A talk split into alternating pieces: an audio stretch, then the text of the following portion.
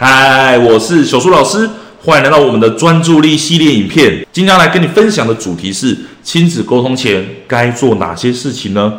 三件事让父母缓和情绪哦。我们在跟孩子做沟通的时候，常常我们自己也有一些状况，比方说早上出门的时候，在公司忙了一天很累啊，回到家的时候其实就想好好休息。而这些就会让我们在跟孩子沟通的时候，会带有一些情绪，甚至孩子的一些状况会激起我们的愤怒哦。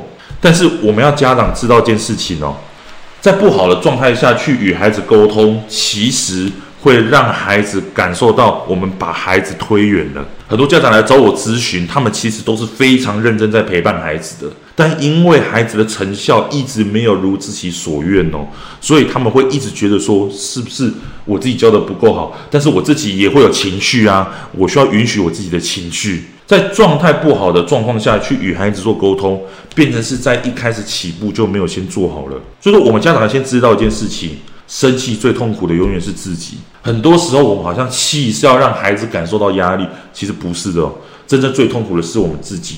我们自己身体的状态就已经不好了，那是因为我们上节课有讲到，我们跟孩子在沟通的时候，七成是我们自己的状态在跟孩子做沟通，还无关话语哦。甚至我们要理解一件事情，情绪上来真的是说不出好听话，连我自己也是哦，生气上来绝对说不出好听话。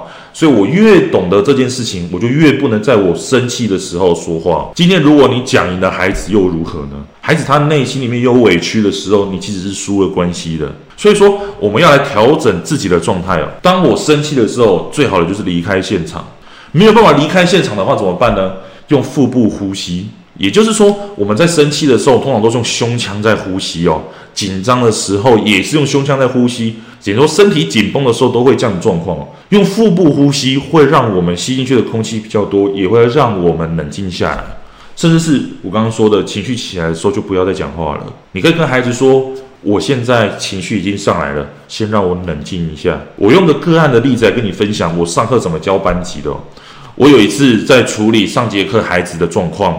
我其实情绪已经起来了，我下节课还要再教啊。结果我下节课的小朋友都进来了之后，我就看着大家，我就跟大家说：“让我冷静三分钟，我们再来上课。请大家先把你的习作拿出来，先把习作写完。”我就出去了。出去之后，我就洗个脸，然后呼吸一下空气，然后再进来。三分钟到了，好，情绪缓和了，我再开始再沟通，再上课。甚至是平常，我就会跟孩子说：“如果说你看到我在生气了。”状况已经不好了，你可以先离开哦。为什么呢？有的时候我的生气，我的状况不好，并不是因为你的关系，不要被我扫到台风尾啊。所以当我在生气的时候，请你不要靠近我，先离开。你可以关心我，问我发生了什么事情，但你要先知道一件事情：我的状况不好，并不是你的问题。我的状况不好，是我自己要去处理好我自己的。这样子可以明白吗？所以今天跟你分享了。我们大人在沟通之前，我们要怎么样先去理清楚我们的状态？而这一个就是我们解决问题六步骤当中的第一个步骤。我们要怎么样去理清楚事实的真相？怎么样先去处理好我们自己的状态？好，你学到了吗？赶快一起来解决孩子的学习问题吧！那我们就下节课再见喽，拜拜。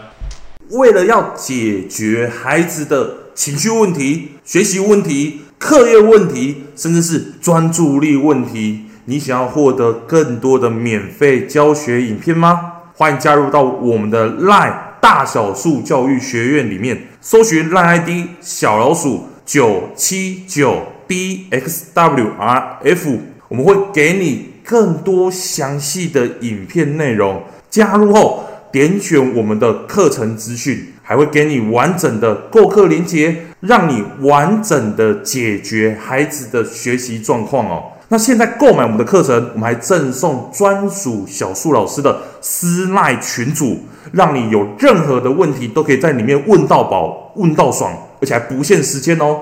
那我们就课堂上见吧。